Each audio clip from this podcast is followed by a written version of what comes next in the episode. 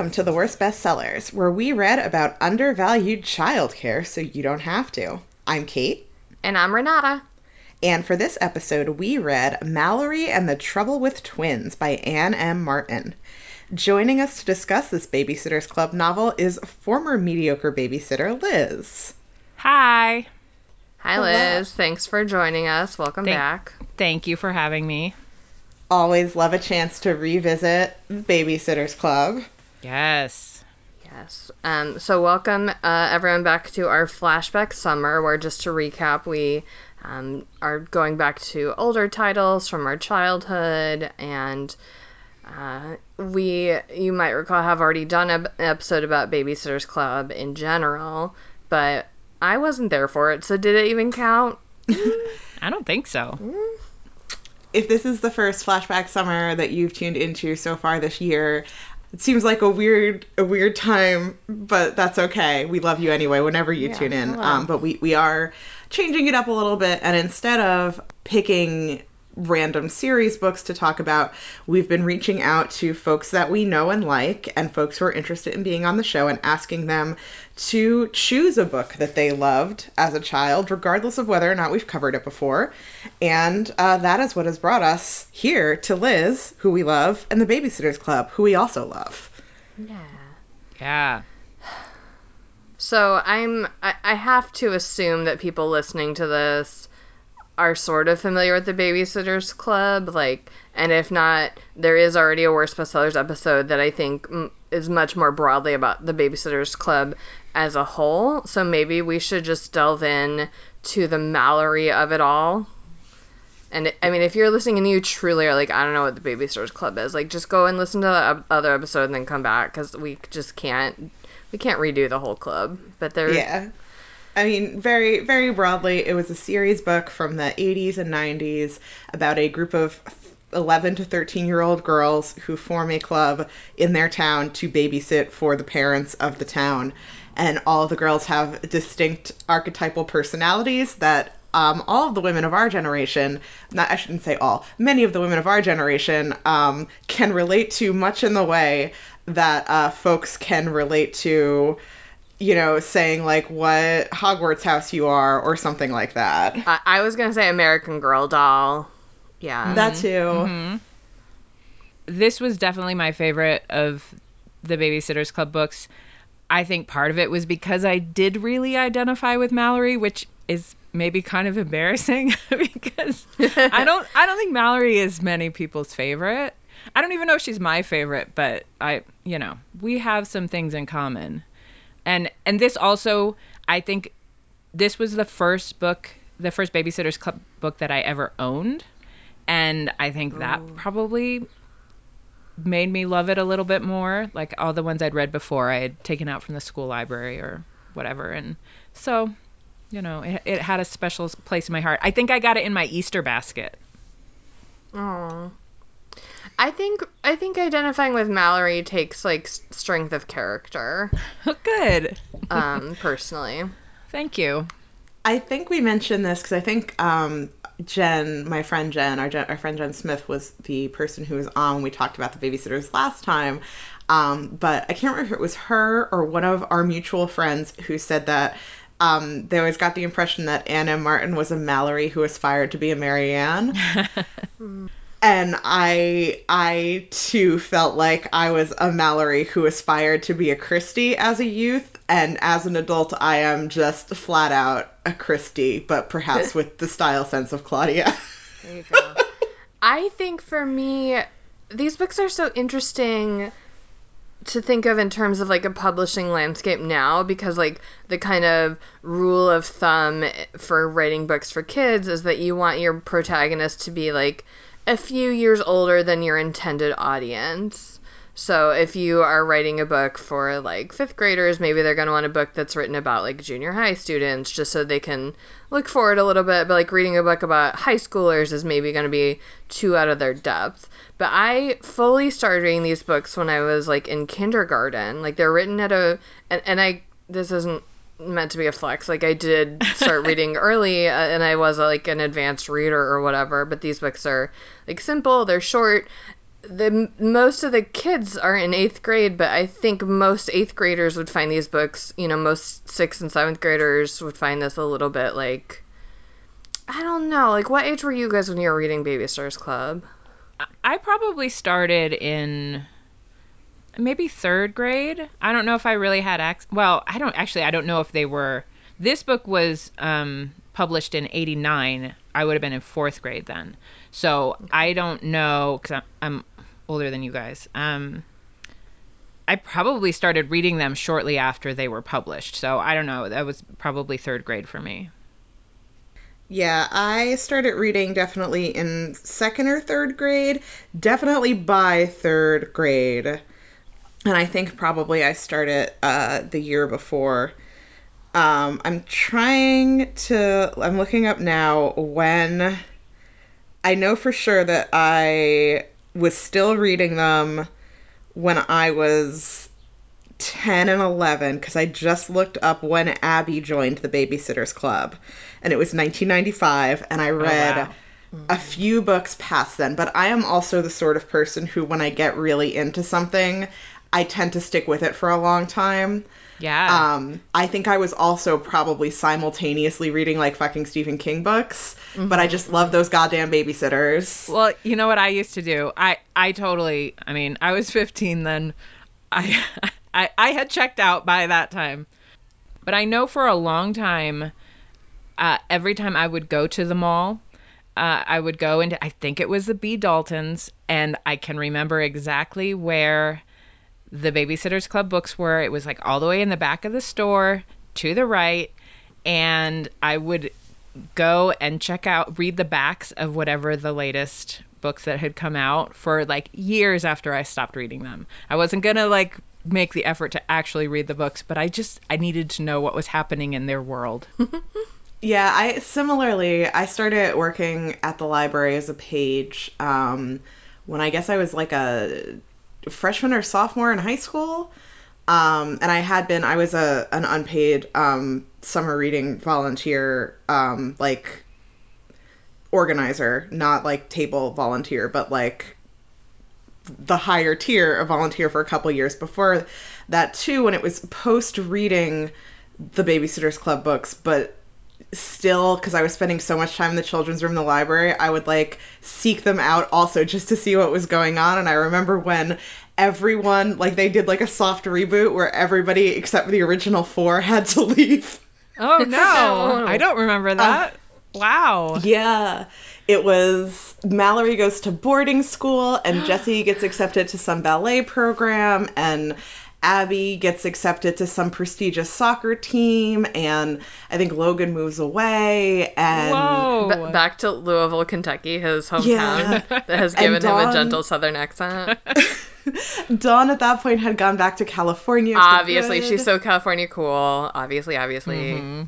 So it was just back to like Kristy, Mary Anne, Stacey, and Claudia, and it was like, I don't know how long it went after that, but it was just like a soft reboot of the series. Huh. So, so like they had continued to age. It's just everyone else left. Um, I mean, I don't know if they continued to age because they were thirteen for like a hundred bucks, right? But they like the everybody else left, and they were just like, okay, well, we're still gonna keep doing it, and it's just the four of us. And wow, what is the point? Yeah, that's what, weird. I mean, you can get Abby fine. I don't know her. We don't need her around. But Dawn, Dawn at least. I mean, she comes in really early on, right? Yeah. I mean, this is book twenty-two and she's here, but I think she's in the, I think by like the single digits she's there. Yeah. Yeah. Um, I mean, I feel like maybe I, book five, like everybody got a book and then it was like, oh, we need somebody else to throw in here. I could be yeah. wrong. We'll we'll Google that later. Um, I, I, I, I just Googled it now, actually. Okay. Um, so the last book in the regular Baby-Sitters Club series is The Fire at Mary Anne's House. It's the one hundred thirty-first book in the series. Oh, whoa! And it was published in May nineteen ninety-nine. And then whoa. The Baby-Sitters Club Friends Forever started after that, with the first book being Everything Changes. And there was a radical redesign of, like, the covers and everything. And that's what that's... you're talking about when they got rid of everyone but the first four? Yes. Wow. That's so many. That's amazing. And that's another thing I think we just don't have this anymore. Like, there aren't kids series that are going to hundreds of books anymore. I mean, yeah. There's still The Warriors. It doesn't go to hundreds, but that's only, I feel like, because each set is like twelve, and then there's just another set after. There's six. Okay, yeah. Warriors are mostly in sets of sixes, and they are the bane of my existence. But even that is different, because there's no, like, there's no actual Warriors number fifty. Like, I, from what I understand, I think you could kind of dip in and out and read them on a six by six basis. I mean, obviously you can read these in any order as well, but they do technically get numbered. Yeah. Interesting. We recently were trying to figure out, like, what Warriors books we were missing, and I made this spreadsheet. And I don't want to talk about it. I, I want to talk about uh, this. But, so, I, I think um, on the on the previous Baby-Sitters Club episode, you talked some about the Little Sister books, which mm-hmm. I actually started reading first because I was pretty young, and those were um, geared for the age that I technically was. And I'm pretty sure we just impulse bought them, like, at the checkout aisle at Walmart or something like that. Like, we didn't even have a real, like, bookstore in my town. I think they were just from Walmart. Um, and so I had a few of those, and I really liked that Karen had glasses, because I had to wear glasses at a very young age, and that was very identifying for me. But pretty quickly, my parents were like, um, you read these books too fast, and they are not challenging enough for you, and this is a waste of our, like, two dollars at Walmart. We're going to get you the next level up of ba- Baby-Sitters Club. So that's that's when I started reading the actual Baby-Sitters Club. And then whenever I saw Karen, who is the little stepsister of Kristy, I was like, it was like a celebrity sighting. I'm like, oh, Karen, I know Karen. um, I read a couple of those, uh, even though I was way too old to be reading them, but just because I was like this completionist, like like I have to know what else is happening in the world of Baby-Sitters Club. But I, I didn't get very far because they were... They were pretty boring to a eight-year-old. Yeah. Yeah, we talked um, we talked more actually about the super specials and about the California Diaries, which I could do a whole second fucking episode about the California Diaries. Oh, so we won't yeah, get I into completely that. Missed out on those. I didn't even know they existed till I heard you guys talk about them. Same. You know what? Next summer, let's just do Baby-Sitters Club summer. Yeah. Or or even Ann M. Martin summer, I guess. Ugh. But anyway, the point I was somehow trying to get to via the Little Sister books was I feel like it makes sense that readers would latch on to Mallory and Jessi because I think mm. most people reading this, you know, if we were in, like, second, third grade, then the sixth grade characters are a few years up from us, and they seem a little bit more maybe achievable than these, like, cool eighth graders. That makes um, sense. Although, again, to me as an adult reading this, it's like, who... Who would let an eighth grader watch your children unless it was, like, they were your child and, and you were watching your much, your younger siblings? But, like... Well, I have to say, I, I started babysitting for not my family when I was twelve.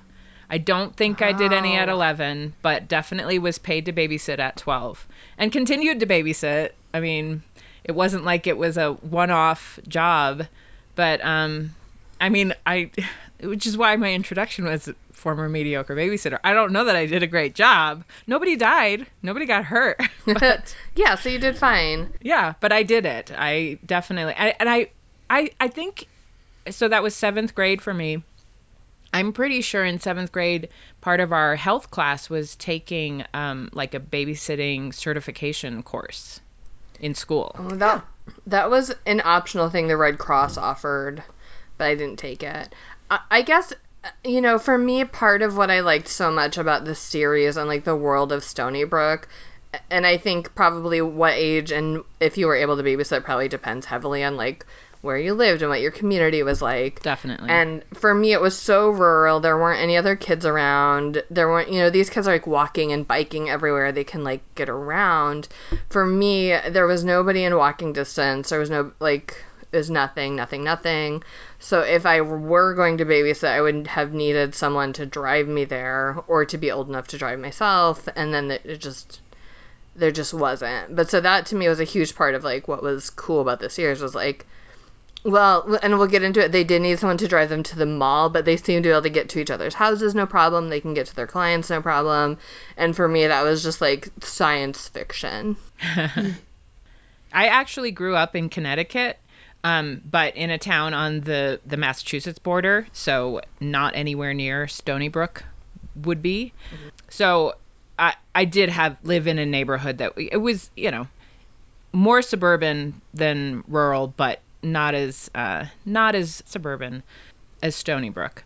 But um I I did also really like like that as a kid, that like they lived in my state, because you know Connecticut doesn't get a lot of play when it comes to like, you know, fiction. But uh, yeah. uh I liked that.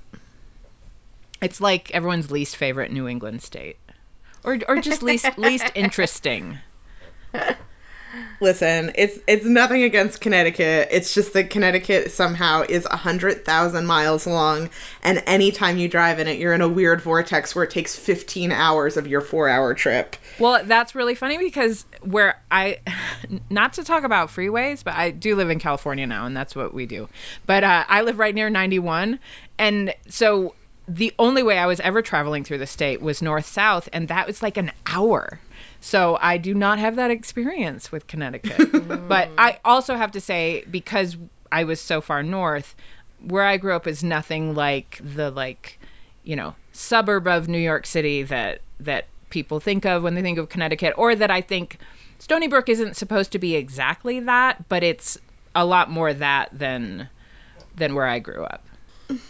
All right. Well, I think I think we probably have gotten sufficient background in to get into the specifics of Mallory and the Trouble with Twins, but I'm sure we'll just continue to like wax nostalgic generally throughout, because because it is flashback summer, and we have all read a lot of Baby-Sitters Club books. Yes. But... yeah. Um. So this particular book starts out with Mallory Pike, whom.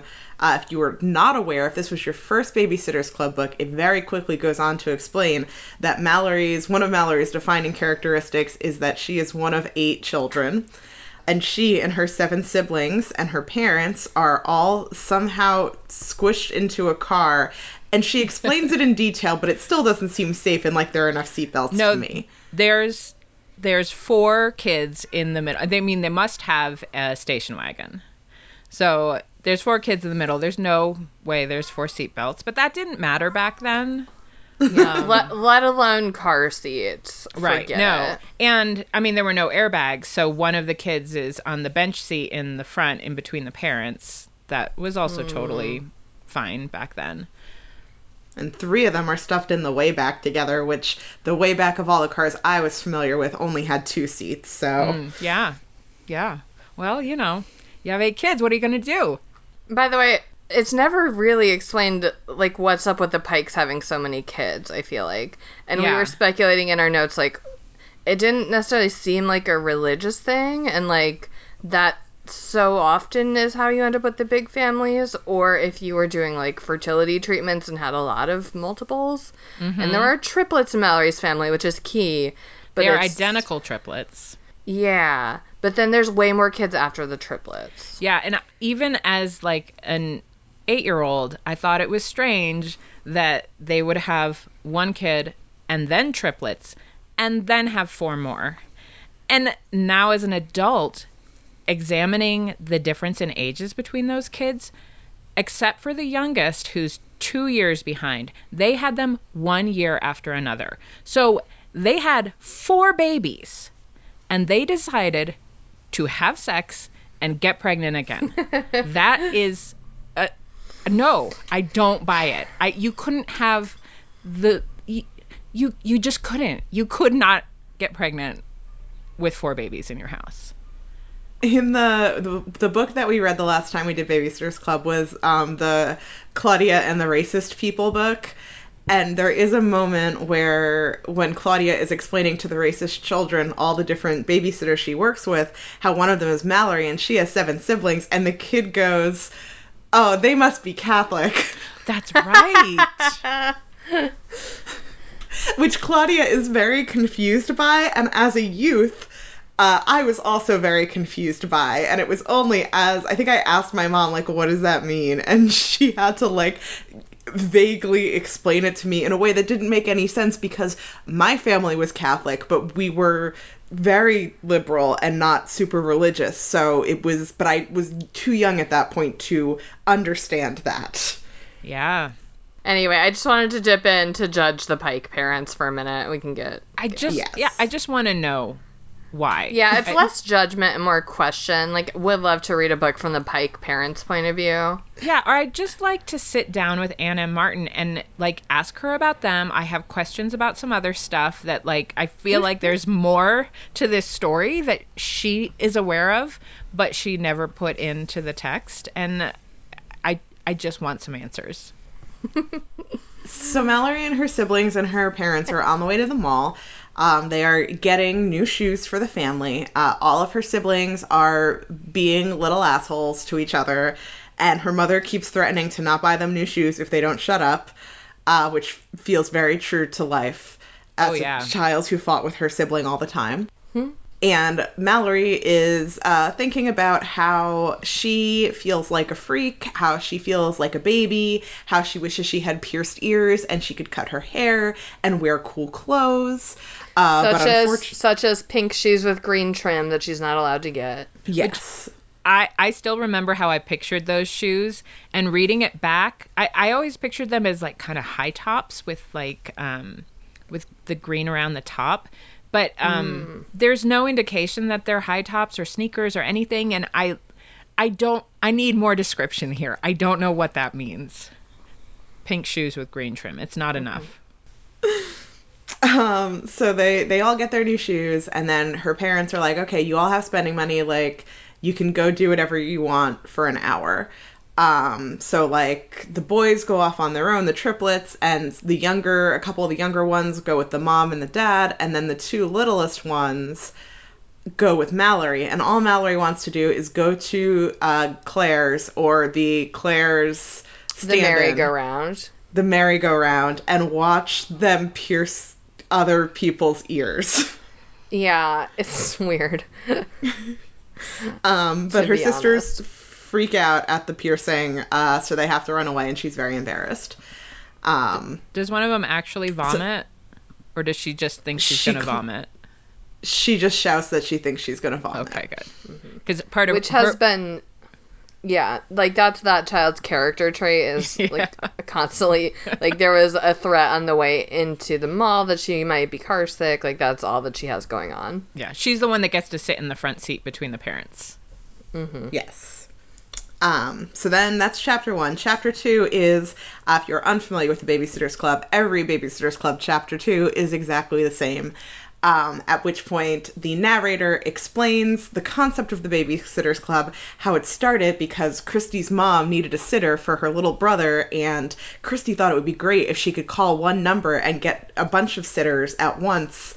Uh, to see if they were available, and came up with the idea, and then explains all the roles that people have in the club, all of the various club accoutrements, like the notebook where people write about the sitting jobs that they were on, the kid kits that they have that are filled with toys that they bring to sitting jobs, um, the fact Claudia's that Claudia's Claud- private phone line. Yes, it's in Claudia's room because she has a private phone line. Um...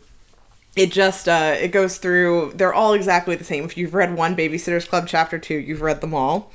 They're the same, like, they're conveying the same information, but there's always different details. And so, like, I never skipped that chapter because I... I lived for those extra details. Like, what was the candy that, or the junk food that Claudia had hidden in her closet this time? Or, you know, what were they wearing? Or, like, there was always, like, some little thing thrown in there that, like, I I had to read.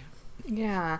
Well, and this is why, you know, sometimes parents will come and complain, like, my kid's just reading the same stuff over and over again. And, like, the repetition is soothing, and it helps you build confidence. Oh, and, yeah. And it's just nice. It's just yes. like, like, his repeat. Um, but I'll take this moment to drop a Baby-Sitters Club detail that I am obsessed with, which is that a lot of these books were ghostwritten by David Levithan, the iconic queer young adult writer. Wow, and I, saw him I didn't know that. That's not even the fun fact I'm getting to. Like, but wow. Yes. So he, I mean, that is part of it. Like, but I saw him speak, and he was talking about ghostwriting the Baby-Sitters Club, and he talked about how he was like a nineteen-year-old like gay man college student who was supposed to be writing about the fashions of all of these like teenage and tween girls, and he mm-hmm. didn't really know what it was supposed to be, so he would write about just like looking at the J. Crew catalog and then picking pieces that didn't make sense together and putting them on Claudia, and I was like, this makes sense. Yeah. Wow, I love that. Yeah. So that does maybe also explain why pink shoes with green trim gives no further details. Like, that's what I thought of. Um, anyway. um, so at the meeting, they get a call from um, Missus Arnold, who is someone who Kristy and Mary Anne, two of the Babysitters Club members, Kristy is the leader. She's bossy. Mary Anne is the secretary. She is sensitive and shy and cries a lot. They have babysat for the Arnolds a couple years ago, but no one sat for them recently, and Missus Arnold is on a fundraising committee, and she's going to need a long-term sitter on, like, Tuesdays and Thursdays for, like, three months or something. And Mallory is one of the only people available, so she decides to take the job. And she's and- very excited, thinking, like, oh, like, two jobs a week times... I don't know, like two dollars an hour or whatever. She, like, I'm going to be able to buy so many cool accessories at the merry-go-round. And she's, like, scheming about this makeover that she wants as her as her goal for her influx of babysitting cash. Yes. Um, so the very first day she shows up for her job at the Arnold's house. And uh, Missus Arnold, uh, the, the girls are twins, and they open the door. Their names are Marilyn and Carolyn. They are dressed like little porcelain dolls in matching frou-frou clothing. They seem to be inc- perfectly identical, except for the fact that they are wearing name bracelets. And uh, their mother comes downstairs, and their mother is very extra. Yes. Oh, my gosh. I... I could not get over Mallory's description of her and the way she is, like, silently dragging her. I'm, yes. like, to be ju- – and, I mean, don't get me wrong. I am sure eleven-year-olds are judging me. Like, of course they are, because I'm old and boring and whatever. eleven-year-olds have all sorts of thoughts about how, you know, uncool I am. But, oh, my gosh, she's so harsh with her. She's I mean, mentally, like... she doesn't say anything out right, loud to right. Missus Arnold, but we get, like, almost, like, half the chapter is just a full read of Missus Arnold's wardrobe and how dumb it is. She's wearing, like, multiple bracelets, multiple necklaces, multiple rings, makeup, nail polish, perfume, a bow in her hair, a beaded sweater with a fake rose pin attached to it, a belt that is a big has a big ribbon bow on the center of it, shoes with bows on them. It goes, it is, and I say this as a person who's very extra and very prone to accessories, but I was kind of dragging her right along with Mallory. Yeah. I mean, sure. It, I mean, it sounds, I can't even picture, I, I don't think this would ever happen. I don't, I mean, there's, like, I don't think she could move. She'd have too much accessories weighing her down.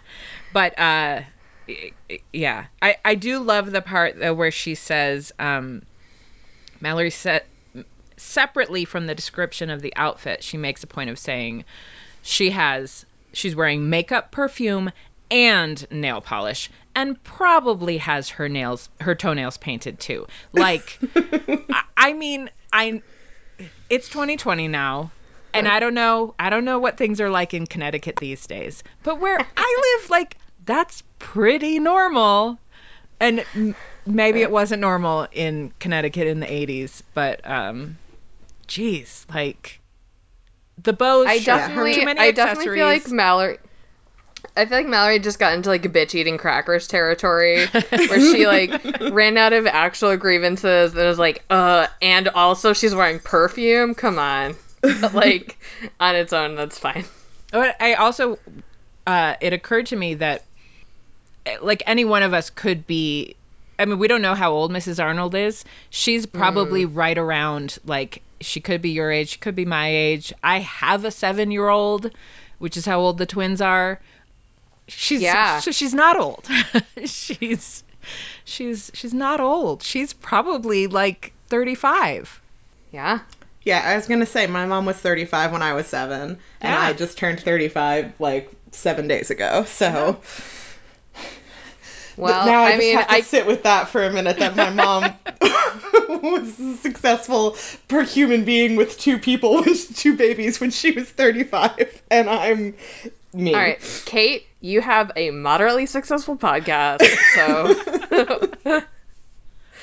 Anyway, um, at the beginning of her babysitting job, everything seems fucking fine. Like, the kids are eerily the same. One of them has piano lessons. By the way, we told. I don't think we've said yet that they are, in fact, named Marilyn and Carolyn. And they go by Marilyn and Carolyn. They don't go by, like, Carrie and, and Marilyn. Like, they're doing the rhyming. Yeah. Um, and they take her up to their bedroom, which is creepily... exactly the same. She describes it as if you had, like, made one side of a room and put a mirror down the center. Uh, like, all the toys, all the furniture, everything is exactly the same on either side of the room. Um, and at first, they seem to be happy to read books and aren't being weird or anything. But then Mallory makes a comment about how cute they look, dressed the same, lying the same way on their exactly the same beds, and then it is time for war with these twins. They immediately decide that they do not like Mallory and immediately take their name bracelets off and run around the room in a circle so that she can't tell which is which anymore. And by the, I mean, again, they're seven, almost eight. Mallory's eleven. Like, that's... I, She should not be babysitting these kids. Anyway. That's, um, so, that's just one symptom of the problem, I think. So they talk in, like, their made-up twin language to her. They ignore her, and she can't tell which is which until finally she grabs one and brings her over to the piano and is like, you need to practice piano. And she's like, uh, I don't know piano. So at that point she knows, oh, okay, that's Carolyn. Marilyn's the piano one. Yeah, which, Liz, I think you had a great point about this, which was, if these parents are so committed to matching, why on earth did they only sign one up for piano lessons? Yeah, and it, it doesn't make sense at all. And if, so you have, I, I have to imagine they both signed up, but only one of them really took to it. But then, like, if you are able to control your kids at almost eight years old to the point where you can make them wear these foofy clothes every day and match and do all this stuff, like, I mean, first of all, the fact that these kids buck against Mallory's authority to such an ex- extreme degree, I, I I don't buy that they would just happily go along with their parents making them wear these clothes and have their room exactly the same. I mean, like, my kids by, like, age three had very strong opinions about what they did and didn't want to wear.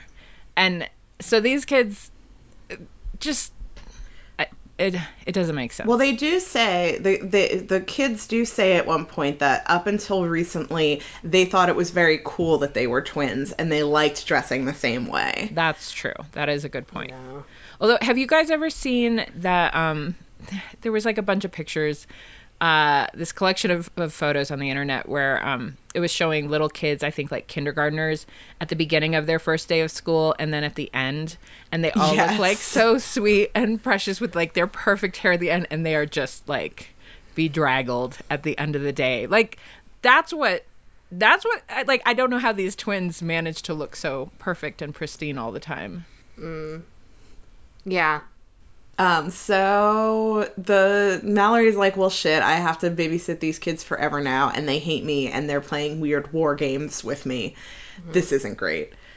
Um, and interspersed, we get...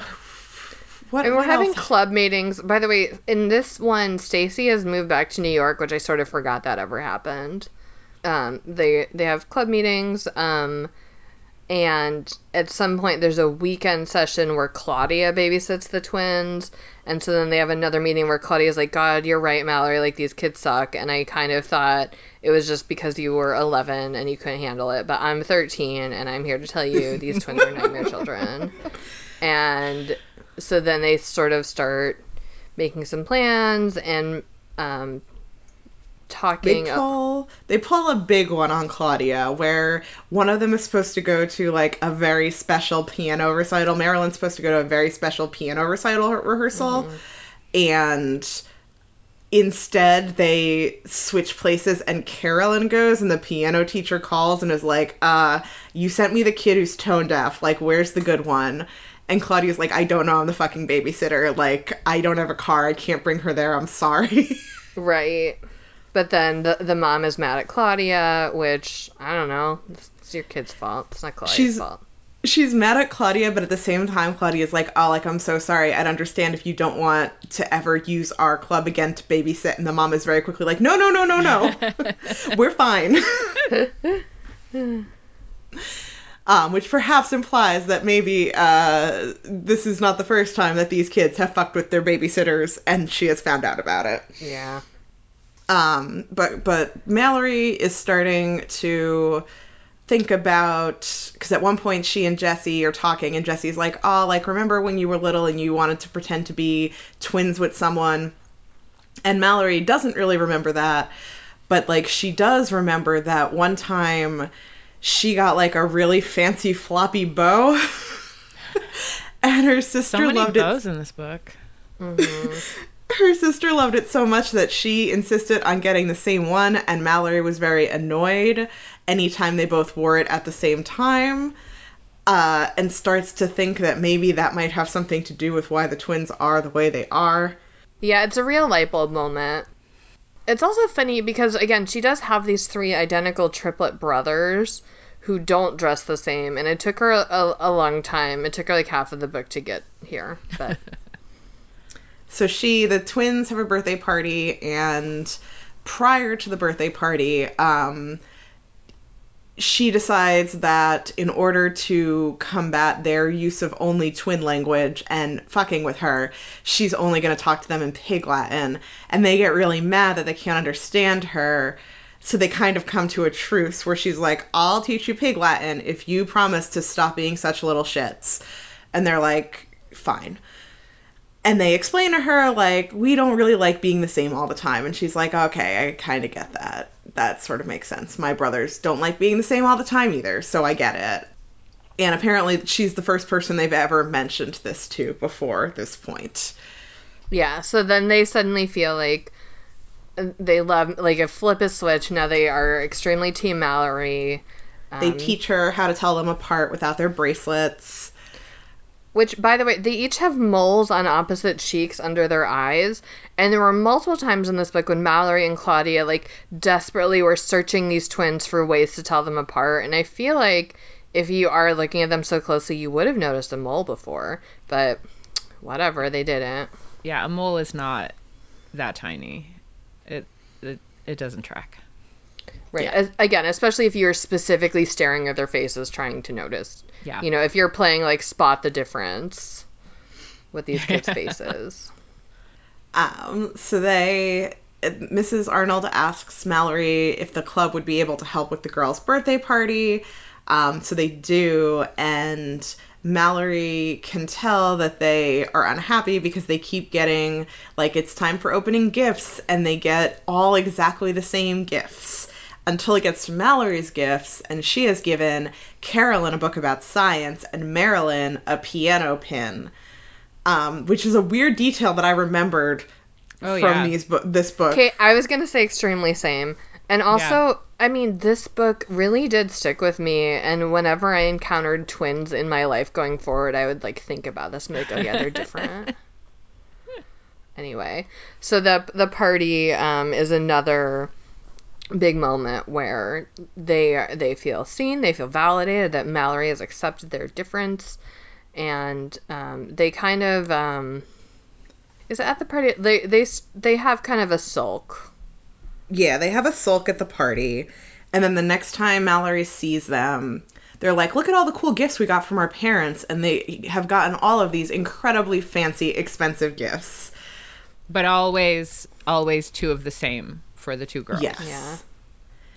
And then, and, Mal- like, they have, especially they have these two, like, very large, fancy, identical dollhouses. And, like, why wouldn't you just get one dollhouse? Like, this is really committing to your twin shtick in a way that is, um, frankly, upsetting Arnold well, parents. And I would like to talk to you. They are very extra.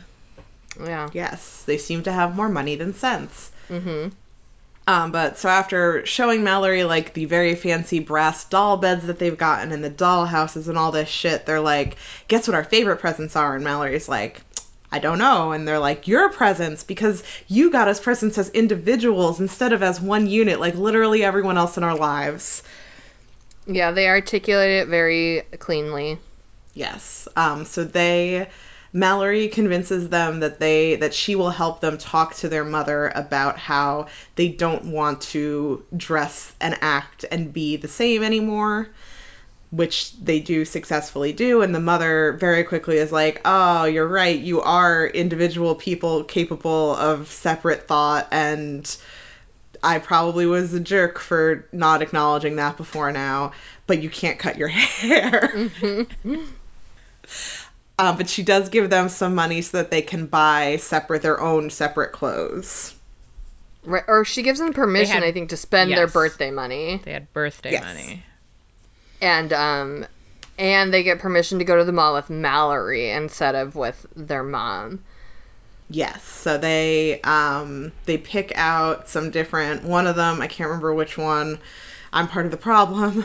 One of them leans real into the girliness of it, and she gets, like, a pink jean skirt and a ruffly blouse, which was very nineties. Marilyn. Um, and pink Ma- barrettes. Sorry. Uh, it's Marilyn who wants to be more grown-up, and Carolyn wants to be cool. Yes. Which, by the way, to me, at least as a child, those were sort of interchangeable. Yeah. But I, I guess... I guess well, if your mom is Missus Arnold and you're seeing, like, her image of grown-up, maybe you, that means something different to you. And I don't want to I don't want to gloss over here. Like, the this chapter where they go shopping, the oh, the first line of it is shopping day, exclamation point. And this was the point yes. in the book that, I mean, there's so much, because Mallory's thinking this whole time that she wants to make over herself. So she's just as excited to go shopping as the girls are to buy some stuff for herself. And I don't like shopping. I don't like being materialistic and buying clothes and stuff as an adult. But, like, this was so exciting to me as a kid. And, and like, the whole, like, this whole chapter, it was such an event of them getting dropped off downtown and going into the different stores, and they are tallying, they're trying different things on and tallying up how much things cost so they can be smart about their purchases because they only have so much money. And, like, and they're finally, like, making these choices about themselves as individuals. Like, it was, it was momentous. It, yeah. It was like a big makeover montage.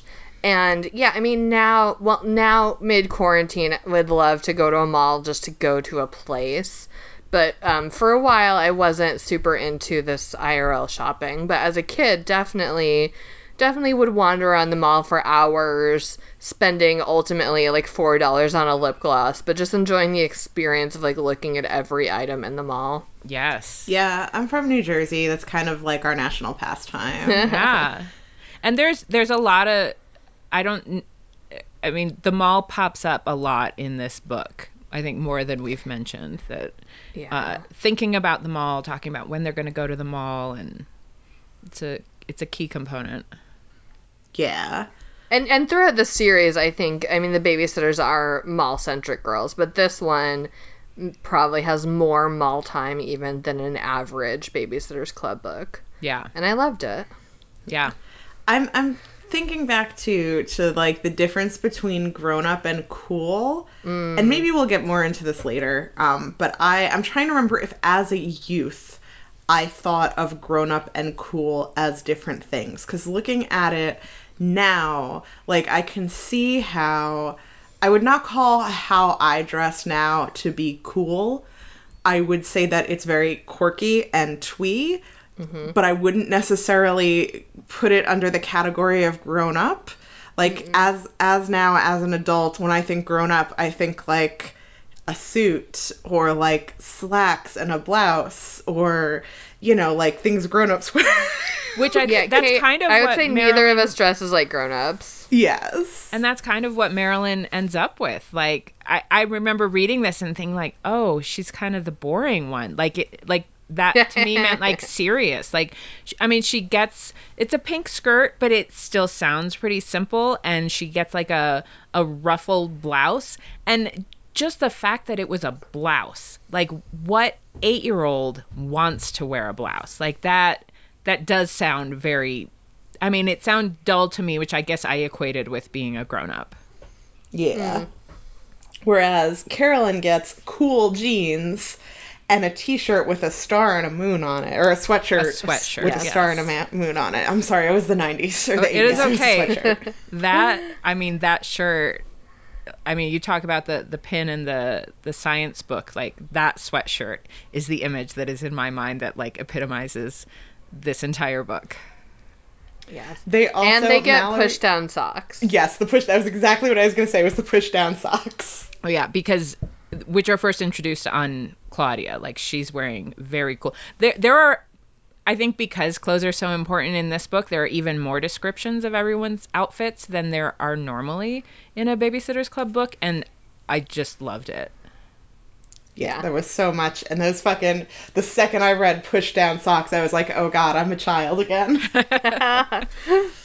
The funny thing was, I had Push Down Socks as a kid, but, like, I didn't really understand how you were supposed to wear them until, like...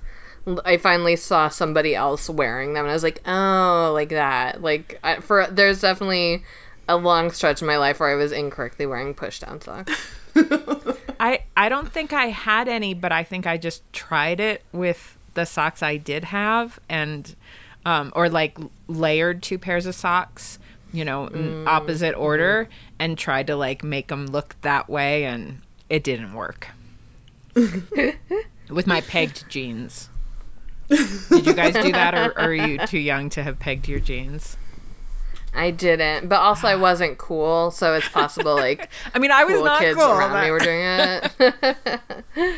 We were behind on the fashions for sure. I feel like it was. I mean, late late eighties, early nine, very early nineties is probably when that stopped. Yeah. Yeah. No, it was not. It was prior to my time. I when I was when I was reading these books, um, leggings as pants was really and mm. stirrup pants were the, yeah. the big. Yeah. But but so we got a little off track there in a good way. Um, and yeah, in a fashion way. We're almost to the end of the book. The girls get to their little makeovers, and uh, Mallory realizes she can use the same tactics that she used on. Uh, Missus Arnold talked to her own parents, so she goes in after dinner one night and says, hey, listen, I feel like a baby. I would like an entire new wardrobe, a haircut, contact lenses, and my ears pierced. And her parents are like, whoa, whoa, whoa, that's so many things. And she's like, all right, well, I guess I could just get a haircut and my ears pierced. And they're like, oh, okay, that sounds... saner. She's very um, intentionally gone in with bargaining chips. Like, she knows what she's doing. Yes. She's planned this out. She never expected to get the contacts or the new wardrobe. She's very smart. Yes. So yeah. she uh, makes a deal with them that she'll use her babysitting wages to pay for half the haircut and the ear piercing. Um, and that her dad's like, you have to go to the salon in town. And she's like, oh, okay, I guess, even though she absolutely was already planning on it. So she gets her her wishes to be slightly more grown up, and when she mentions this at a Baby-Sitters Club meeting, um, they're like, hey, like, we haven't had a party in a while. Instead of having a party, why don't we all go to the mall together and get our ears pierced? Yes! So they do. Uh, Mallory and Jessi get their ears pierced for the first time. Claudia gets a third, a second hole in one ear, and then Dawn gets two holes in each ear. She's got to one-up them, that Dawn. Last minute. She wasn't going to do it at all, but she. I loved the scene when she uh, she changes her mind last minute, and, oh, my gosh, I need to ask my mom, and she and Kristy run off to find the payphones. Mm. Iconic. By yeah. the way, I have a third hole, and maybe it's grown in now, actually, because I never use it, but I have a third hole in my left ear, which was inspired by Claudia. Um, also my mom, but mostly Claudia.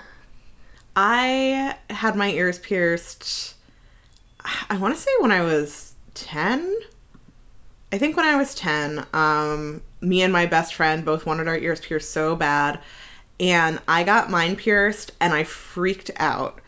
So my, my best friend at the time did not get her ears oh, pierced no. for like another two Aww. years, because I went first and I freaked out so much. Aww. Uh, and the joke is on me. I was very much a tomboy as a child. Like, not long after I got my ears pierced, I switched to jeans and t-shirts constantly. Like, I really leaned into it. I had never been a very dressy child, but I really leaned into the tomboyishness of it all. But also, my skin is super sensitive, and I could only wear earrings that were pure gold or silver. I could not wear cool earrings from Claire's. Uh, so my holes did eventually close up, because what fucking ten-year-old wants to wear plain gold hoops all the time? Yeah. Mm-hmm. Sad. And now, joke's on me, I'm a very accessory-heavy adult, and I can't wear earrings. Oh, no. And I keep thinking, like, oh, maybe I'll try to get them pierced again. And then my friends will remind me, Kate, like, you rubbed up weird against that couch, and now your entire arm is covered in hives. So my I'm actually looking down at my arms, which are both covered in hives now, just because I've been absently, like, rubbing them against my sweater. No. It's fine. It's not, like, itchy. It's just weird. Anyway, um, so, yeah, they all they all get their ears pierced. And there is a really great moment when um, Claudia, who is trying to be so cool and just hop up in the chair because, you know, she's done it before, and then she almost faints after. It was really wonderful. Yeah, it was very cute. And then, like, Mary Anne has to comfort her because yeah. she feels like an idiot. Um, but also, uh, Liz, did you want to talk about Mallory's haircut specifically? Oh, yes. Oh, yes. This this was a...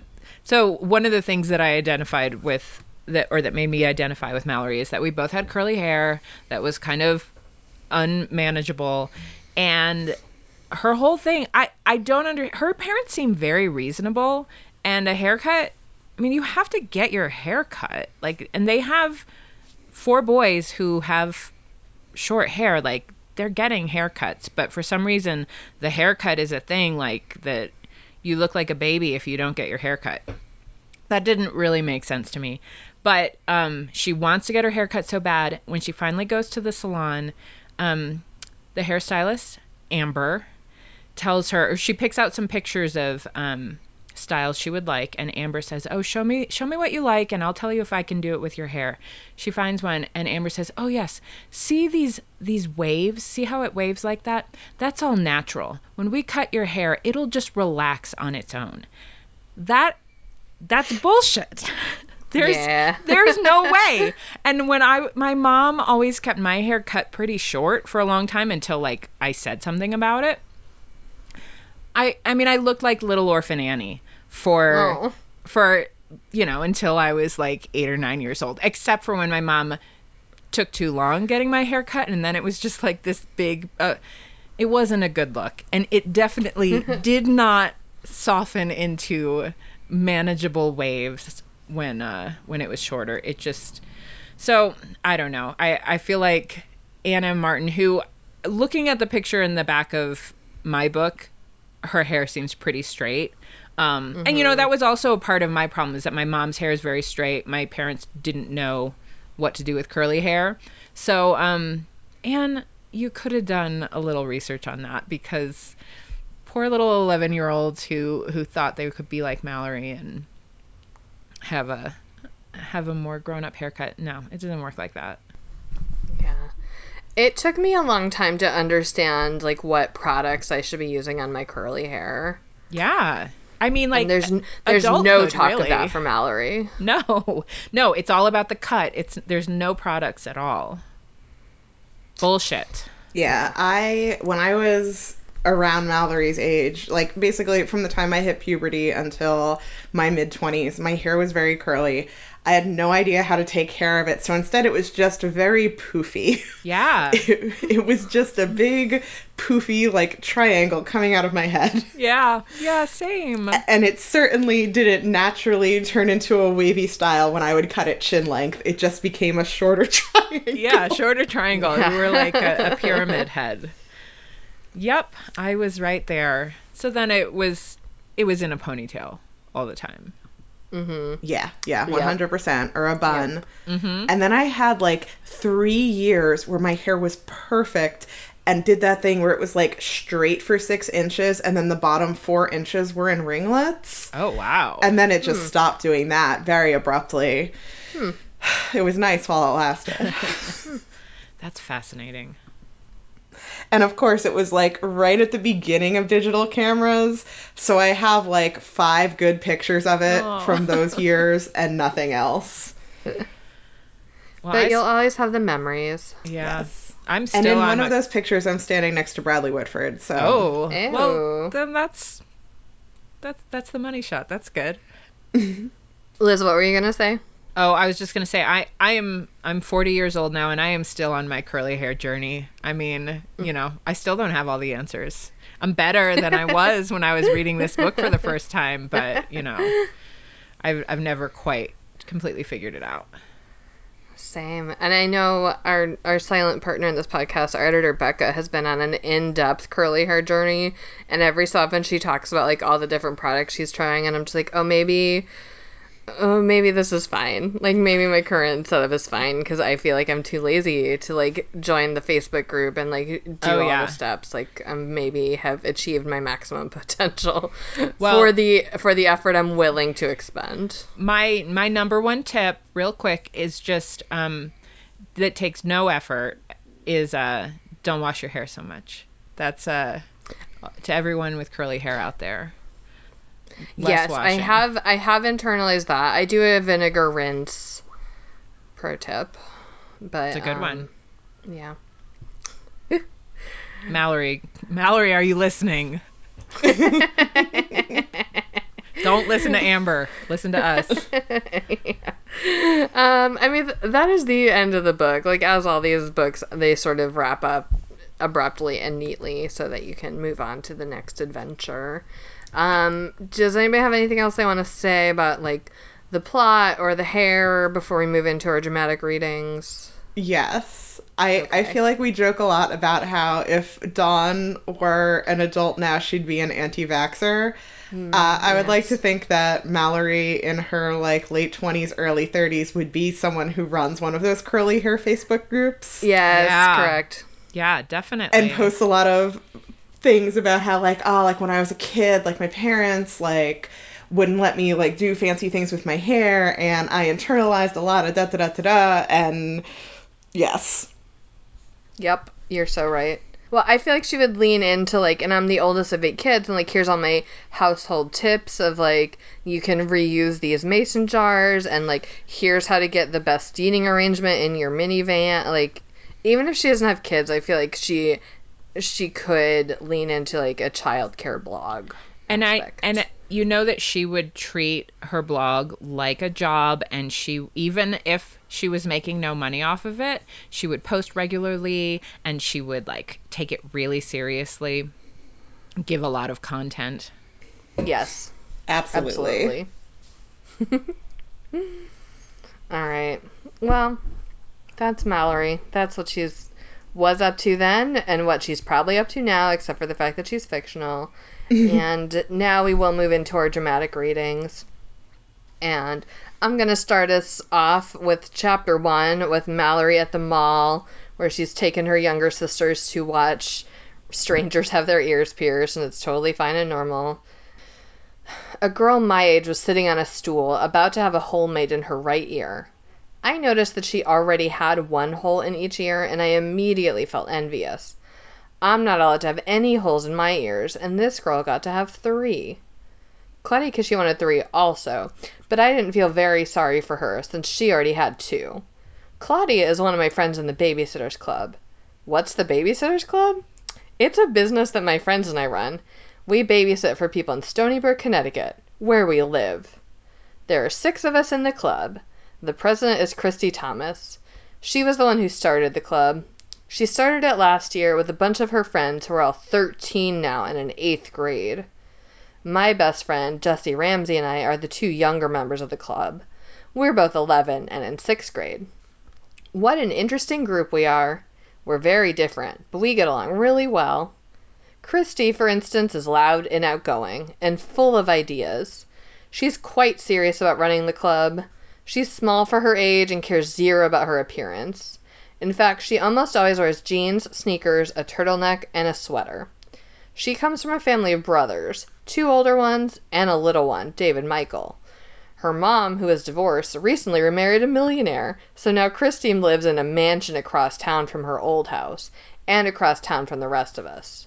She has a new little stepsister and stepbrother, Andrew and Karen, who she loves to pieces. Kristy would not care one bit about having her ears pierced. Mary Anne Spier, who is our club secretary and Kristy's best friend, couldn't be more different from Kristy. She's shy and sensitive and cries at just about anything.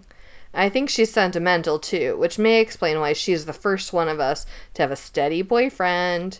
His name is Logan Bruno, and he and Mary Anne are perfect for each other. Mary Anne lives in the house next door to Kristy's old one and across the street from Claudia. She lives with her dad and her kitten, Tigger. Her mom died a long time ago, when Mary Anne was very young. Mister Spear used to be really strict with his daughter, but he's let up a lot lately. And since that happened, Mary Anne has taken more of an interest in her appearance. She wears clothes that are sort of preppy, but at the same time, cool. I bet Mister Spear would never let Mary Anne get her ears pierced, though. Dawn Schaefer is another good friend of Mary Anne's. In fact, I think Mary Anne has two best friends, Dawn and Kristy. Dawn is the club treasurer. Boy, is she different from anyone else in the club. She's a real individual. Dawn moved to Connecticut last year with her mom and her younger brother, Jeff.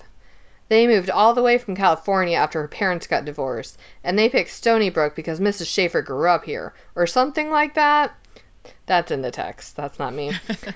Dawn is so Californian that it's almost sad to see her transplanted to the East Coast. She's laid back, but very organized and responsible, adores sunshine and warm weather, and even looks Californian, with incredibly long, pale blonde hair and sparkling blue eyes. Things haven't been easy for Dawn. There was the divorce, of course, and then, just recently, her brother moved back to California to live with Mister Schafer because he hated Connecticut so much. But Dawn is not only an individual, she's a survivor. She'll get through this. Pierced ears? I don't know whether Dawn would want them.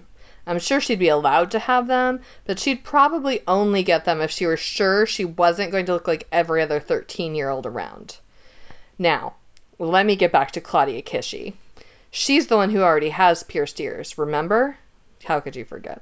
Claude is the vice president of the Baby-Sitters Club and probably the trendiest, coolest kid in all of Stony Brook Middle School. She's into art and makes some of her own clothes and jewelry. Wild things like socks on which she paints palm trees and coconuts, or gigantic bright papier-mâché pins and bracelets. Whether she makes her clothes or buy them, they are totally cool, and you can count on Claudia to add her own personal touches. No matter what she wears, she looks great. That's because she is Japanese-American. Beautiful and exotic, with dark, almond-shaped eyes, long black hair that she styles in all different ways, and an absolutely clear complexion. By the way, it, it is, of course, problematic to describe people as looking exotic, but Mallory didn't know that because she was eleven in Connecticut in the eighties. Well, that's um, that's the end of that. It does go on for a bit more, but that's probably more than enough. I But I feel like I did just trigger an intense nostalgia for most of our listeners. Oh, yeah. Uh, yep. All right, I'm going to do the next section, which is from the twins' birthday party. And Mallory has just suggested that the girls wear different clothes than what their mother had picked out for them, the matching frou-frou clothes. But then they say, no, we have to wear what our mom says and get dressed anyway. And here we go. No sooner were the girls dressed than the doorbell rang. They're here, cried Marilyn. The kids are here. The twins made a dash for the front door. Standing on the stoop outside were three well, three dressed-up little girls. Each was holding two identical presents. "Come on in," said Mister Arnold heartily, and the girls stepped into the living room. They put their presents in two piles on the couch. For the next fifteen minutes, the doorbell kept ringing and guests kept arriving. Each one came with two gifts, which were placed on the two piles. When all the children had arrived and Mary Anne and Dawn were organizing them for Pin the Tail on the Donkey, I secretly added my own gifts to the piles. I slipped them underneath the other presents. Marilyn and Carolyn seemed a little upset when they were getting dressed, but they were just fine during the games. All the girls liked Pin the Tail on the Donkey. Marilyn and Carolyn giggled and shrieked as they and their guests wandered blindly around the rec room, groping for the donkey poster. By the time everyone had had a turn, there were tails tacked up all over the rec room. The winner was the one who had pinned the tail on the donkey's nose. The twins were hysterical. After the prize had been awarded, the kids played musical chairs. Twice Carolyn fell on the floor, and then they had a peanut hunt. Don't know what that is. When the hunt was over, Missus Arnold said, "Time for presents." The kids began cheering. The guests were as excited as the birthday girls were. Marilyn and Carolyn sat down on the floor in the living room, and their father set one stack of gifts besides e- beside each girl. The twins reached for the presents at the very top of the stacks. They were wrapped in Winnie the Pooh paper and were from a pigtailed girl named Jane. Marilyn and Carolyn tore off the wrapping. In each box was a small Raggedy Ann doll. "Thank you," the twins said at the same time, and set the dolls on the floor. They opened the next packages, two Barbie dolls, then two stuffed elements, the elephants, then matching necklaces. Two, two, two. Each twin kept tossing her presents onto the floor and growing crosser-looking by the second, although the guests kept exclaiming, "Aw, isn't that cute?" or "Oh, can I play with that?" At last, the only presents left were mine. They were not the same size or shape. They were wrapped in different paper. The twins looked intrigued. "Is this a mistake?" asked Carolyn. "Who are they from?" asked Marilyn. "Me," I replied. "Go on, open them." So they did. I'd picked out a tiny pin in the shape of a piano for Marilyn and a book of science experiments for Carolyn. "Boy, thanks!" cried the girls enthusiastically. They absolutely beamed at me. But their smiles didn't last long. Missus Arnold wanted to take some pictures. She took the twins standing together holding hands. She took them cradling their new Raggedy Ann's with the party guest group behind them. She took them sitting next to their piles of identical gifts. The girls were always together, always doing the same things. It was no wonder that by cake time the twins' faces were identical thunderclouds. They were sitting at one end of the decorated dining room table, the cake between them. "Now lean over and blow out the candles," instructed Missus Arnold, her camera poised. Two angry faces blew out the candles, then turned towards the camera. Click. The camera caught me in the background. I was trying to smile, but I'll bet my face looked pretty strange. I felt terrible for the twins. How awful having no identity, to just be Marilyn or Carolyn, a cute look-like, look-alike twin. Um, a peanut hunt is literally just where your parents hide a bunch of peanuts in the yard and you have to find them. And I definitely went to some uh, birthday parties where we did that in the eighties. Interesting. This is pre-prevalence of peanut allergies, clearly. Yeah, yeah. I mean, I don't think I knew anyone with a peanut aller- allergy. But yeah, it's like an Easter egg hunt, but for any time of year. Huh. Yeah, that was not one. We still had variations of Pin the Tail on the Donkey, played fucking musical chairs for fucking ever. Yep. Uh, never did a peanut hunt. It's a cheap and cheerful party game, as long as no one's allergic. I wonder what you could do now. I mean, I guess they sell those eggs. You could do plastic eggs with, like, anything in them now. Yeah. Or, like, um, Baby Bell cheeses. Oh, I would love a Baby Bell cheese hunt. You have to do it quickly and not on a hot day, though. Yeah, and, I mean, if you end up with, like, a bag full of cheeses, that's a lot of cheese. Yeah. Huh. All right. Well, Liz, why don't you take us home with our last dramatic reading? Okay. This is from Shopping Day. After the merry-go-round, the twins and I went to a sports shop. The girls priced socks and shirts, and I bought blue push-down socks. I would have to stop buying things, though, or I'd never be able to pay for the ear piercing and half of my haircut. You guys, I said as we left the sports shop, we have to meet your mom in a little less than an hour, so I think you better decide what you want to buy and then go back and get the things. Are you ready to do that? Yes, said Marilyn. I think so, said Carolyn. Do you need to do some figuring? I asked them. They looked like they were frantically trying to add prices in their heads. I could practically see their eyeballs whirling around from the effort. There's a bench. Let's sit down, I suggested. We sat down, and I pulled a pad of paper out of my purse. After much discussion and scribbling and adding and subtracting, we went back to Bel Air's. Clothes first, said Mar- Marilyn. They're more important than accessories, which is her mispronouncing accessories.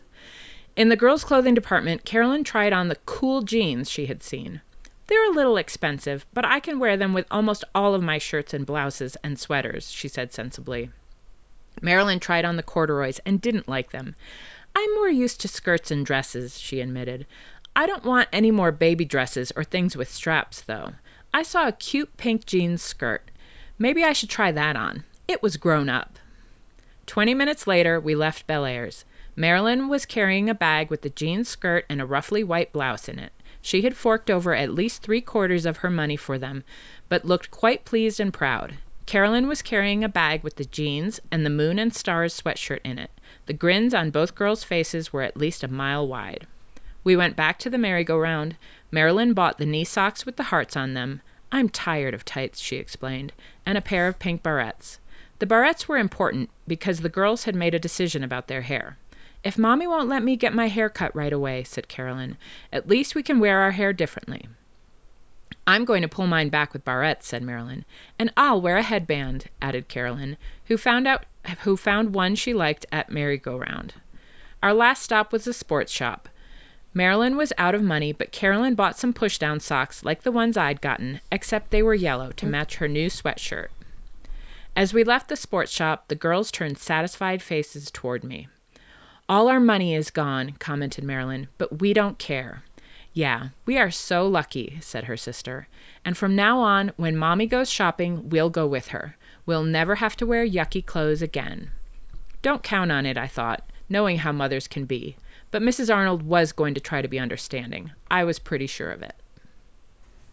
Um, all right. So let's move on uh, after that delightful trip to the mall that we've all taken together. Let's play some Would You Rather. And I'll ask, would you rather work on a horse ranch with the Black Stallion or read horse books with Mallory? Which, by the way, Mallory's love of horses is barely a factor in this one, but it is one of her other defining characteristics, generally speaking. Yes. Um, as I said in the Black Stallion episode, I discovered that I am very, very allergic to horses. Uh, so even though I have never been a horse girl and horse books don't super interest me, if those are my two choices, I would rather read horse books with Mallory. Say, I mean, I'm not allergic to horses, but I just would rather read the books, even though I'm not crazy about the books either. I think I tried to read the Black Stallion as a kid, and it did not hold my interest at all. Um, so I think I actually would like to be in the Black Stallion, work at work at a horse ranch. Um, I did take a few riding lessons as a kid, and um, I'm not allergic, and I liked it. So there you go. All right. Well, that sounds cool. Then maybe you can write your own book about it. Yeah. How about would you rather eat at the mall food court or at Steaks and Cakes, which is, of course, our sponsor and the fictional restaurant from the movie Christian Mingle? Um, you know, as I said earlier, I'm from New Jersey. Uh, our state food is mall food court food. Our state activity is going to the mall. Um, I that's a joke. Our state food is very clearly either bagels, pizza, or Taylor ham, obviously. Sorry. So you can probably get all of those at the mall. Um, that's true. But despite that, you know, as as much as I love the variety of the mall food court and the very specific nostalgic feeling of sitting down in that weird neon lit space, um, I do think I have to go with Steaks and Cakes. Uh, not just because they're our sponsor, but because where else can you get, you know, a whole steak and a whole cake just together like that? Not at my mall. Um, yeah, I I also miss a mall food court. I would really could go for like a food court pretzel right now, but um, still I'm going to stay true to our sponsor and my desire to eat a full cake at all times and go with steaks and cakes as well. You know, I'm sorry to go against your sponsor, but I just, I can't turn down a mall food court, especially in twenty twenty when I don't get to go to any restaurants. Um, you know, having having so many options in one place is just, I can't turn it down. Yeah.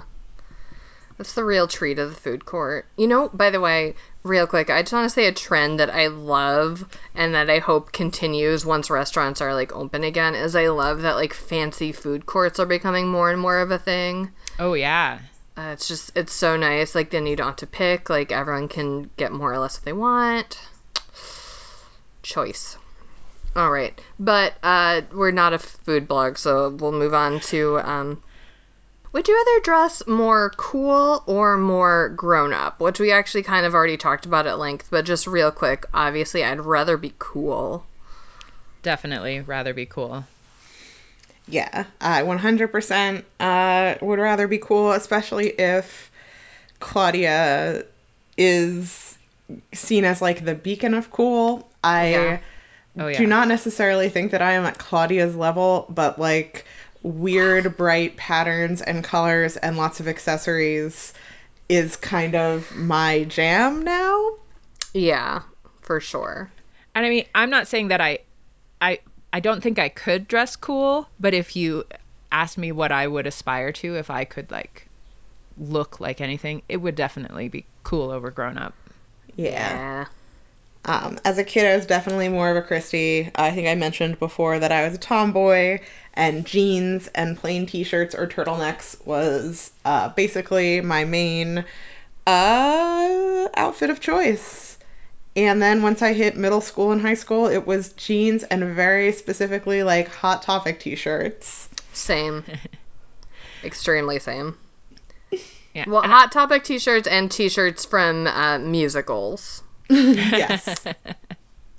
Well, Hot Topic had the great, like, uh, all your, like, pop culture stuff, but on the, like, baby doll tees, at least, like, when I first started shopping there. Yep. Uh, which, that was, that was my jam. Yeah. Nothing could be cooler. Yeah. All right. Um, how about you, Liz? I, is Claudia your specific fashion icon of the, of the Baby-Sitters as well? Yeah, I think, I mean... I, I always fancied myself as uh, creative like her and would totally... I mean, the description in this book of the earrings made out of miniature baskets filled with miniature fruit, like, I would have I would have worn that for sure. But I never could have really pulled it off. I, I think, like, n- what I actually am now is, like, a, a Kristy crossed with a Dawn... Because, you know... you're California cool. Yeah. Well, and I, I can't wear... I mean, I'm never going to wear a turtleneck or a sweater. Uh, but but definitely more the, the the basic look that, um, you know, eighties definition of basic, not not current definition of basic, that uh, that Kristy wore. But, you know, but, but turned towards the West Coast a little bit. Mm-hmm. All right, I respect that. Okay, let's move on to Reader's Advisory. And, of course, I mean, if you were a kid who actually read this, like, you never needed anything else because there was over a hundred of them and you could just read them forever. Um, one thing I, I should say, um, like, explicitly is that we have talked a little bit about how even though Claudia is the ultimate coolest, um, maybe... this book, mostly written by white authors and white ghostwriters, maybe wasn't always the most sensitive to Claudia and her Asian American heritage, maybe not always um, the most sensitive to Jessi as the token black babysitter, but at the same time, like, I know that these books were meaningful for a lot of kids because even with, like, such a limited percentage of representation, like, having...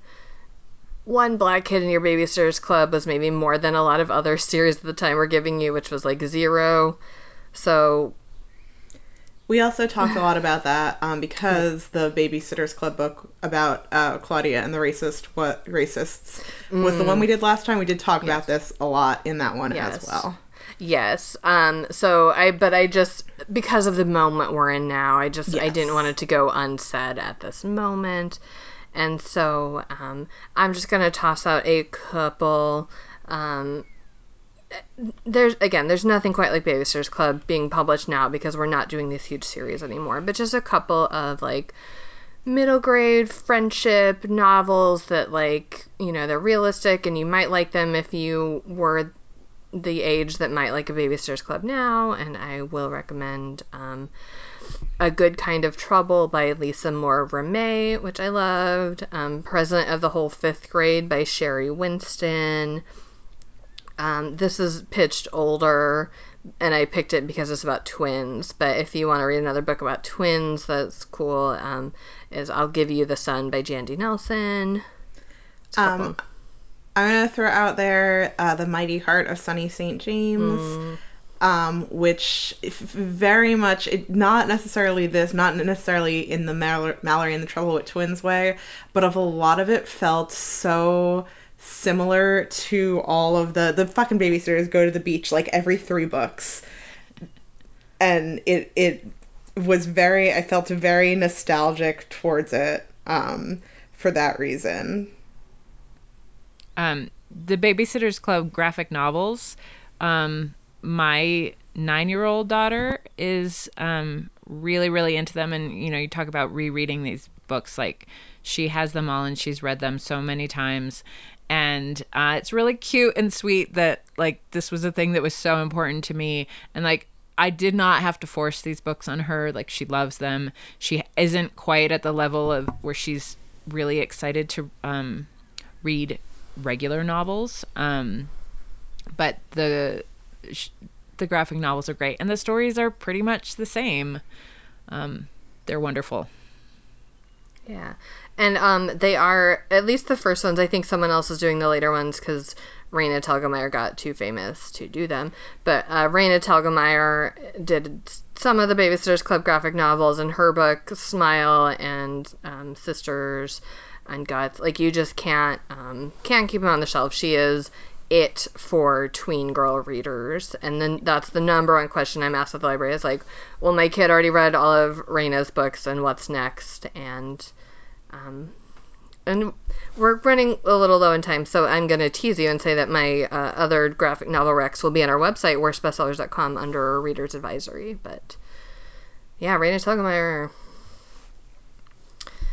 Um, uh, so let's let's move on to our candy pairings, and what um, what candy would you pair with Mallory and the Trouble with Twins?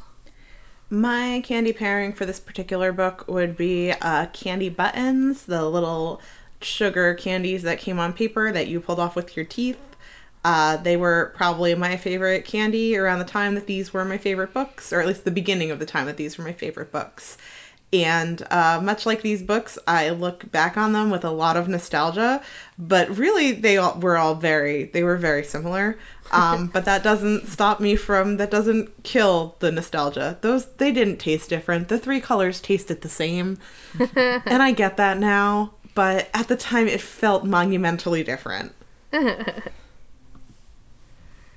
Uh, my pairing is is a pretzel from the mall food court, which is not a candy, but I mean, you could get a cinnamon sugar one, and it yeah. would be delicious. Mine is a Twix that Claudia Kishi has been hiding in her closet, uh, and but you have to give one of the bars to either your twin, or if you don't have one, you give it to your best friend. Yes, perfect. Right. Um, now it's time for our favorite game, the Rock, Paper, Snicked, where, of course, Kate will say who Dwayne the Rock Johnson would be if he were in this book, and I will say who Wolverine would be if he were in this book, um, and Liz can choose which most enhances the book, or she can choose paper, which is to leave the book as is. Uh, so if Dwayne the Rock Johnson was in this book, he would probably be a surprise celebrity guest at the twins' birthday party. Uh, their parents kind of seem like the people who would have a surprise celebrity guest at their kid's birthday party. Uh, you know, it wasn't like over the top by the standards that we look at kids' birthday parties today. Uh, but certainly having like fifteen girls with real fancy gift bags for nineteen eighty-nine and uh, all of the very expensive presents that were given to these girls for their birthday. Uh, I, and also fucking Stony Brook being Stony Brook, you gotta think that these parents come from money. Yeah. Well, um, that sounds great, by the way. But, uh, if Wolverine were in this book, um, we, we know that he is just a, a friend and father figure to all teenage girls, and that is his role in the Marvel economy. And so if he were in Stony Brook, of course, he would be just kind of a, a gruff uncle-like figure to the Baby-Sitters Club, and he would drive them all to the mall, and then he would eat a corn dog off of his claws. Well, I mean, if you haven't figured it out already, I am very nostalgic for the mall, and uh, so I gotta go with Wolverine, because, you know, that just sounds like a delightful afternoon. Yeah, right? All right, but of course it is the game where we all win because we've all just got to spend some time thinking about Wolverine and the Rock. Correct. So um, what do we think the moral of the story is? My moral of the story is that the parents in Stony Brook are not great. Mm, no. My moral is etzle oge ute ave alme.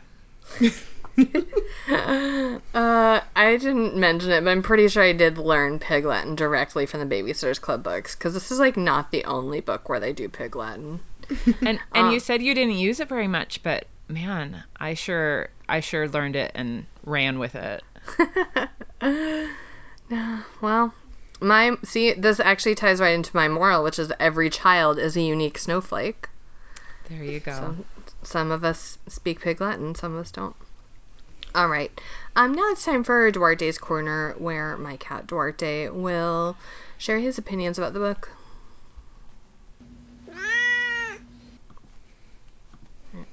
Um, you're right. There wasn't uh, there wasn't much good pet content in this book, particularly Duarte.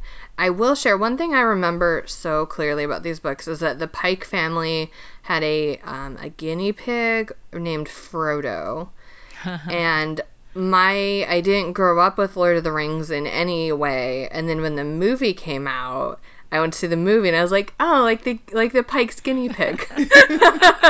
Like literally, that was the association that it honestly still in my brain today is Frodo. I love that. Yeah. But Frodo wasn't in this book at all. Yeah. Next time, Duarte. Next time we'll do a Mary Anne book, so you'll get that good Tigger content. Yes. Well, I- And Duarte, I'm really sorry that I didn't choose the next book in the series, which is Jessi Ramsey Pet Sitter. But, you know, I just, I liked what I liked, and it just wasn't my favorite. It's fair. You know what? No, we are just going to have to do Baby-Sitters Summer next year, and then we can get into all of it. What a good idea. Super summer. Ah, uh, yes. All right. Do any humans have any closing thoughts? Uh, if we do Baby-Sitters Summer, we gotta do some of those mysteries, man. Fine. Oh, yeah. I mean, I, you could fill the entire summer with just um, a book from each of the individual series. Yeah. There's so many. Yeah. Ooh. I hope we don't forget about this. Well, I will happily come back if you, uh, if you, if you do it. Yes. Excellent. Um, if anyone else wants to talk to us about Baby-Sitters Club, and honestly, we know that you do, um, you can find us on Facebook. We're facebook.com slash Worst Bestsellers. Uh, we have an Instagram, which is also Worst Bestsellers spelled correctly. Um, our Twitter is at Worst Bestseller with no S, because that's how you can tell it apart from the other social media. Okay, they're not all the same. The Twitter is different. It has its own identity, and it doesn't have an S, okay? Um, we also have a Goodreads group, which is pretty chill, and best access by going to worst bestsellers dot com and clicking on Goodreads. You can subscribe to us on Stitcher, Apple Podcasts, Google Play, Spotify, all the podcast places. You know what they are. Uh, if you do subscribe to us, please take a moment to rate and review. When you rate and review, it moves us up a bit on the charts. It makes it easier for new listeners to find us. Uh, if you don't rate and review, we're just going to start doing the podcast in our own made-up language. That's a threat. Uh, you can also subscribe to us on Patreon at patreon.com slash worst bestsellers. Uh, Patreon is a platform where you can pledge a small monthly recurring donation that goes to us to do things like pay our editor and keep our web hosting up to date and all that fun administrative stuff. There are perks for you as well. You can get on a newsletter, you can get a postcard in the mail, some stickers, uh, and you can check all that out there. Uh, also, if you go to worst bestsellers dot com and click on merch, uh, you can access our merch store where we sell or- all sorts of designs so that you can wear our podcast on your body. Do you think we could, um, could we get, like, earrings as merch? Can I do Tragically, that? I think we would have to make them ourselves, and I just don't have time to figure out Etsy. Okay.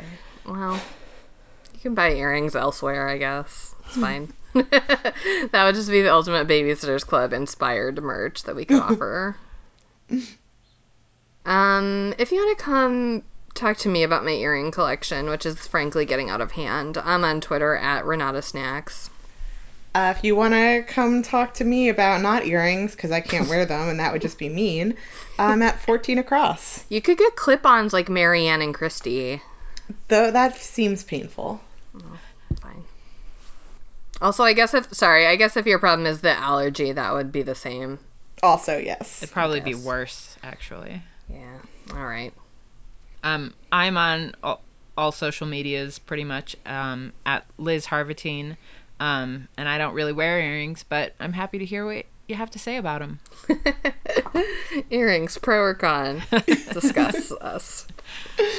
Uh, Liz, thanks so much for joining us and, and providing us with this delightful trip to the Mall of Nostalgia. Thank you so much for having me. Wonderful to have you here. Thank you. I loved it. Um, and we will be back with more Flashback Summer in two weeks with Freeze Tag by Caroline B. Cooney. Ooh. Uh, it's gonna be spooky, probably. I haven't read it I yet. Hope so. Seems spooky. Um, all right. Well, thanks, everyone. Take care and bye. Bye. Bye.